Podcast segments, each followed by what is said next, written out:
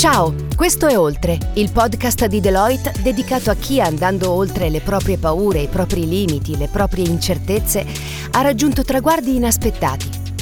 Il podcast nasce seguendo la campagna Oltre voluta dalla Fondazione Milano Cortina 2026 per celebrare un importante countdown. I tre anni che ci separano dal grande evento dei Giochi Olimpici e Paralimpici invernali Milano Cortina 2026 di cui Deloitte è Professional Services Partner. Ciao a tutte e a tutti, sono Rossella Brescia e sarò la vostra guida nel viaggio del podcast Oltre, attraverso storie emozionanti e avvincenti. Oggi, insieme a voi, incontrerò nuovi personaggi che ci sorprenderanno per la forza dirompente del loro esempio positivo. Sono supereroi e supereroine senza tuta né mantello, con storie incredibili di vita quotidiana che proprio per questo motivo abbiamo deciso di celebrare.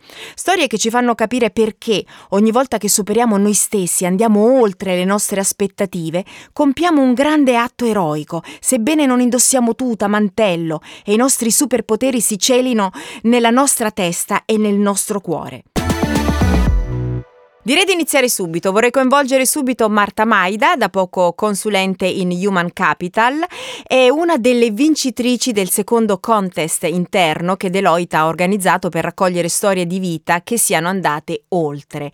Marta ha 26 anni, vive a Pavia e si definisce estroversa, ingenua ed empatica. Ciao Marta, benvenuta. Ciao Rossella. Allora, intanto complimenti per la tua storia oltre. Ti sei definita così, estroversa, ingenua, empatica. Dai l'impressione oggettivamente di essere una persona molto solare, è così? Sì, cerco sempre di essere un buon esempio per le persone, di eh, essere un esempio positivo questa cosa aiuta prima di tutto me stessa a guardare sempre il bicchiere mezzo pieno nella vita e poi il fatto che sia un aggettivo che sono le altre persone a darmi mi fa molto piacere che arrivi questo messaggio di solarità e positività. Assolutamente arriva, stai tranquilla. Marta, quando si parla dell'importanza dell'attività sportiva si fa spesso riferimento a quanto lo sport fortifichi e prepari anche per le difficoltà che si affrontano nella quotidianità. Nel tuo caso, nella tua storia che ci hai raccontato, le difficoltà nascono proprio nell'ambito sportivo. Vuoi condividere con chi ci ascolta la tua storia? Certamente, nella mia storia oltre parlo dello sport che sostanzialmente è lo specchio della vita. Io per circa vent'anni ho giocato a pallavolo e in tutti questi anni ho capito tantissime dinamiche che si presentano nelle, nello sport e poi di conseguenza arrivano anche nella vita. In questi anni di pallavolo ho, eh, ho, imparato a conoscere moltissimo le mie compagne di gioco di diverse età, impari a relazionarti con persone, con donne, con ragazze giovani. Impari a, a, dare fiducia e ottenere soprattutto la fiducia delle tue compagne. Impari a pensare come un team, come una squadra, quindi non pensare solo al proprio fabbisogno personale, ma proprio al fabbisogno della squadra e vivi tantissimi momenti, anche purtroppo difficoltà legate allo stress, a fare orari fino a tarda sera, a passare il sabato sera in palestra piuttosto che con le amiche nonostante sia il tuo unico giorno a disposizione per svagarti. E poi mi è anche capitato in questi vent'anni di carriera di ricoprire diversi ruoli Infatti sono stata sia il capitano nelle, nelle, squadre più giovani, quindi quando hai la responsabilità di guidare una squadra, quindi hai tutto il peso della, della squadra su di te, ma anche mi è capitato di stare un po' più in background, a osservare le, le, ragazze con esperienza, le, le, ragazze più grandi giocare e io invece stavo in disparte, quindi a imparare da, dall'esperienza che loro avevano da offrire. Quindi sicuramente si può riassumere col fatto che lo sport, qualsiasi tipo di sport, ti aiuta a crescere, ti aiuta a vivere delle esperienze che, che poi si ripresenteranno nella vita. Certo. Senti, il tuo racconto mi sembra molto interessante, soprattutto per due argomenti che affronti, il fallimento e la panchina. Troppo spesso nello sport si è pronti a parlare di fallimento in caso di mancata vittoria, ma non dovrebbe essere così e tu ce lo spieghi molto bene nella tua storia. Per quanto riguarda invece la panchina, dici ad un certo punto che non esiste solo nel gioco.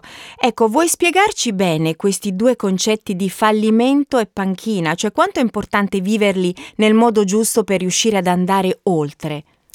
Sì, purtroppo il fallimento viene sempre visto con una connotazione negativa, ma non deve essere vista in questa maniera. Non è un fallimento se, arrivi, non, se non arrivi all'obiettivo che ti eri profissato in quel preciso momento, se non arrivi al traguardo che a cui auspicavi, non, non, ha importanza tutto questo. Anzi, il fallimento, dal mio punto di vista, deve essere visto come un momento in cui riparti da te stessa. Ehm, di, un momento di ricarica, di riprendere le tue forze, le tue energie e poi nella vita comunque riuscirai a raggiungere i tuoi obiettivi con tenacia, magari non è adesso il momento, ma arriverà prima o poi in un, in un domani e quindi appunto sarei pronto a arrivare a oltre e da qui mi riallaccio al, al, discorso della panchina che secondo me tutti dovremmo imparare a vivere un momento in panchina, tanto nello sport quanto nella vita. Perché dalla panchina impari a guardare la partita da fuori, la guardi da un'altra prospettiva, non sei immerso nel gioco, hai un pensiero più critico, più razionale, vorresti entrare, vorresti avere la tua opportunità, ma non è adesso quel momento. E quindi è giusto che si rinizi a, dalla panchina, è giusto che si inizi ad accettare quella condizione con consapevolezza, accettare che non è adesso il tuo momento di stare in campo, accettare di dover dimostrare il doppio rispetto agli altri. E solo così questa accettazione con consapevolezza sarà la tua forza motrice affinché tu possa poi arrivare a conquistarti un tuo posto in campo ma come nella vita. Tutto questo è molto saggio, Grazie. però quando sei dentro ovviamente è un po' difficile anche no? da, da, realizzare, da, da, mettere a fuoco. Cioè c'è stato un momento serio quando tu hai detto va bene questo fallimento mi aiuterà a fare una cosa, questa panchina mi aiuterà a fare questo, cioè ad avere questo tipo di consapevolezza non è facile, soprattutto soprattutto quando sei dentro. È vero, eh, soprattutto non è facile quando sei giovane. Eh. Quando sei giovane sei annebbiata dalla passione, vorresti, certo. non vedi tutto così in maniera razionale.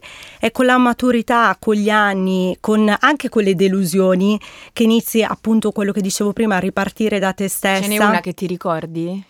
E quando ad esempio non sono riuscita, mh, dopo aver, essere arrivata a giocare nel, nel trofeo delle province al, con, le, con, le, squadre della regione, poi da lì la mia carriera non è esplosa, ma eh, quindi non sono arrivata in Serie A o comunque in categorie molto alte, ma sono appunto ripartita da me stessa e dalle categorie più basse fino a poi arrivare in Serie C.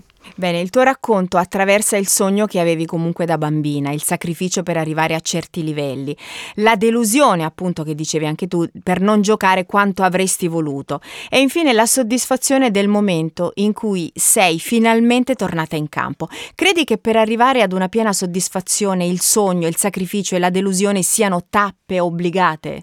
Assolutamente sì, sono, è un mix perfetto perché il sogno è l'obiettivo che ti poni da raggiungere raggiungere, tanto è più grande questo sogno, tanto è più alta l'asticella. Più eh, ci tieni a questo sogno che vuoi raggiungere, più sei disposto a fare dei sacrifici, insieme ovviamente al, ai passi inevitabili da compiere. E poi credo che non, non, esista vittoria senza aver passato una serie di, di delusioni che ti fanno sentire vivo ma sicuramente ti rimettono in gioco più forte di prima. Sono d'accordo con te Marta. Ti ringraziamo per il momento, tra poco ti coinvolgeremo nuovamente nella nostra chiacchierata. E adesso sono molto lieta e curiosa, poi capirete perché, di introdurre un altro ospite. È qui con noi per dare il suo personale contributo al podcast Oltre, un giovane campione, un nuotatore capace di vincere decine di medaglie d'oro tra campionati italiani, europei, mondiali, paralimpiadi di Tokyo, un atleta detentore di decine di primati su diverse distanze in vasca corta, vasca lunga, insomma un nuotatore con la N maiuscola. Amiche e amici, è con noi Simone Barlam. Ciao Simone, Ciao. grazie, grazie per essere qui perché ti abbiamo preso dai tuoi allenamenti, ci hai raccontato prima, ci raccontavi durante il backstage dei tuoi forti allenamenti. Sono contenta di averti qui e, um, vorrei soddisfare la mia curiosità di cui parlavo prima e chiederti, ma come fai? Cioè, questa è la domanda. Leggo che sei nato nel 2000, hai già inanellato una serie impressionante di vittorie, medaglie, primati. Ripeto, lo voglio dire bene, come fai? Poi tornando insomma seri, volevo, volevo dirti, volevo che tu ci parlassi della tua storia perché tu sei un esempio di chi ce l'ha fatta e di chi non ha mai avuto sconti nella vita. Ti chiederei a questo punto se ci racconti in che modo sei stato costretto ad andare oltre. Dunque, eh, beh, io sono ovviamente nato con, eh, con, una disabilità, con una gamba più corta dell'altra, quindi sono stato un po' costretto sin dai primi giorni di vita ad andare oltre a delle difficoltà che eh, la vita mi ha posto davanti. Fortunatamente sono stato appunto fortunato a incontrare le persone giuste nel momento giusto e specialmente per quanto riguarda la mia carriera sportiva mi hanno aiutato a diventare la persona quale, che sono e l'atleta che sono oggi. E, um, mi hanno aiutato a capire, ad andare oltre i pregiudizi delle persone e a un po' fregarmene, che è una cosa molto che specialmente quando si è più piccolini non è molto certo. semplice, però è, è importante e crescendo aiuta molto la tua autostima e il tuo essere persona e non essere definito dalla tua disabilità, dalla tua condizione andare oltre le proprie paure, andare oltre i propri anche pregiudizi, pregiudizi di te verso, che hai verso il mondo. Quindi sono stato fortunato e ho avuto un'opportunità che sono riuscito a sfruttare e oggi siamo qui a chiacchierare assieme di, di questi miei primati, di queste mie gare. Ma perché tu sei un campione anche di vita, però c'è qualche, qualcuno, una figura che ti ha aiutato a, a combattere tutte, tutte, queste cose che ci hai detto? Ma oh, nella prima parte della mia vita la mia famiglia ovviamente, mio papà, mia mamma e mia sorella che sono sempre stati al mio fianco e mi hanno trattato con totale normalità, che non è una cosa scontata perché spesso quando ci si approccia a un bambino con una disabilità si ha un po' timore di mandarlo come Nemo nel mare aperto. E invece mi hanno sempre lasciato libero di fare qualsiasi cosa volessi, ovviamente nei limiti della sicurezza, però quello è normale. E così ho potuto prendere la mia pinna trofica, nuotare un po' nel mare aperto e e crescere fino a diventare il pesce che sono adesso. Certo, e, direi che sei bravissimo. Avrei sentito Simone la, la, storia di Marta, prima parlavamo con lei. Mi interessava conoscere anche il tuo pensiero sui concetti di panchina e fallimento. Ah, sono due concetti che ultimamente sono un po' diventati meno tabù nello sport, per fortuna, perché eh, sicuramente si impara molto di più dalle sconfitte e dai fallimenti rispetto che alle vittorie. Io ho, come detto prima, ho vinto tanto, però ho anche perso altrettante gare e non si parla delle sconfitte, però sono quelle che un po' ti rimangono più dentro e che poi ti aiutano a, conquistare e inanellare più vittorie dopo. E, mh, per quanto riguarda la panchina, nel nuoto non c'è una vera e propria panchina come nella pallavolo e in altri sport. Noi abbiamo le staffette che è un po' il momento in cui ci sentiamo più squadra e spesso, e ovviamente quando si parla di staffette della nazionale, è l'allenatore, il CT, che decide la formazione e spesso ti devi devi fare un passo indietro perché non stanno a te prendere determinate decisioni, oppure quando sei più piccolino che vedi i tuoi colleghi magari più, con più esperienza, più adulti che sono, li vedi forti, li vedi sotto i riflettori, li vedi gareggiare, tu non vedi l'ora di essere lì ma devi aspettare il tuo momento perché magari, come dicono i tuoi allenatori, non sei ancora pronto e devi crescere e fare questo passo indietro, mettersi in panchina per aspettare il momento giusto è quello che poi fa la differenza e ti aiuta molto nella tua carriera, almeno a me ha aiutato co- molto nella Ci carriera sportiva. Ci sono delle frasi moti- motivazionali, c'è qualcosa che, che, a cui tu, tu pensi quando pensi appunto di non farcelo o che è un momento insomma particolarmente sofferente? Ma, uh, oddio, sono lì mi faccio molto affidamento sulle persone, sul mio allenatore, i miei compagni di squadra che mi aiutano perché per quanto sia individuale il nuoto come certo. sport, comunque le persone con cui condividi queste ore, come in tutti gli sport della quotidianità o anche come sul posto di lavoro, fanno molto la differenza. Perciò mh, penso solo a quanto sono fortunato a poter fare quello che faccio oggi a questo livello e quindi cerco di tornare un po' razionale. Comunque siete solari entrambi, Ah, sia. Marta che Simone, cioè mi, porter- mi porterò nel cuore questa vostra solarità, questi sorrisi meravigliosi che avete. Allora Marta, grazie Simone, volevo, volevo fare un'altra domanda a Marta. Se dovessi eh, ricavare dalla storia di Simone un sostantivo da aggiungere a quell'iter ideale appunto che porta alla soddisfazione sportiva di cui abbiamo parlato prima, che cosa aggiungeresti? Beh, sicuramente tantissima determinazione. Se Simone avesse mollato al primo ostacolo, non sarebbe arrivato dove è arrivato oggi con tantissimi bellissimi traguardi. Grazie Marta, grazie Simone, grazie infinite per il vostro intervento, sicuramente sarà d'aiuto per tanti, per tanti perché, lo ripeto, la vostra solarità è infinita e anche dalle vostre parole si, si percepisce questa energia incredibile che avete. Grazie Marta Maida, grazie Simone Barlam, grazie infinite per essere stati qui. Grazie a te Rossella e a tutte le persone in ascolto. Sì, grazie per l'invito, per le bellissime domande, per l'ospitalità e grazie a ascoltatrici e ascoltatori. Dopo aver salutato i nostri amici siamo giunti al termine di questa puntata, non mi resta che ringraziare Deloitte per aver consentito la realizzazione di questo podcast e tutte e tutti voi per il vostro prezioso ascolto. Nel ricordarvi di non smettere mai di provare ad andare oltre, vi do appuntamento alla prossima puntata con nuove storie, le nostre storie del nostro podcast. Un bacio a tutti e a tutte. Mua. Un bacio da Rossella.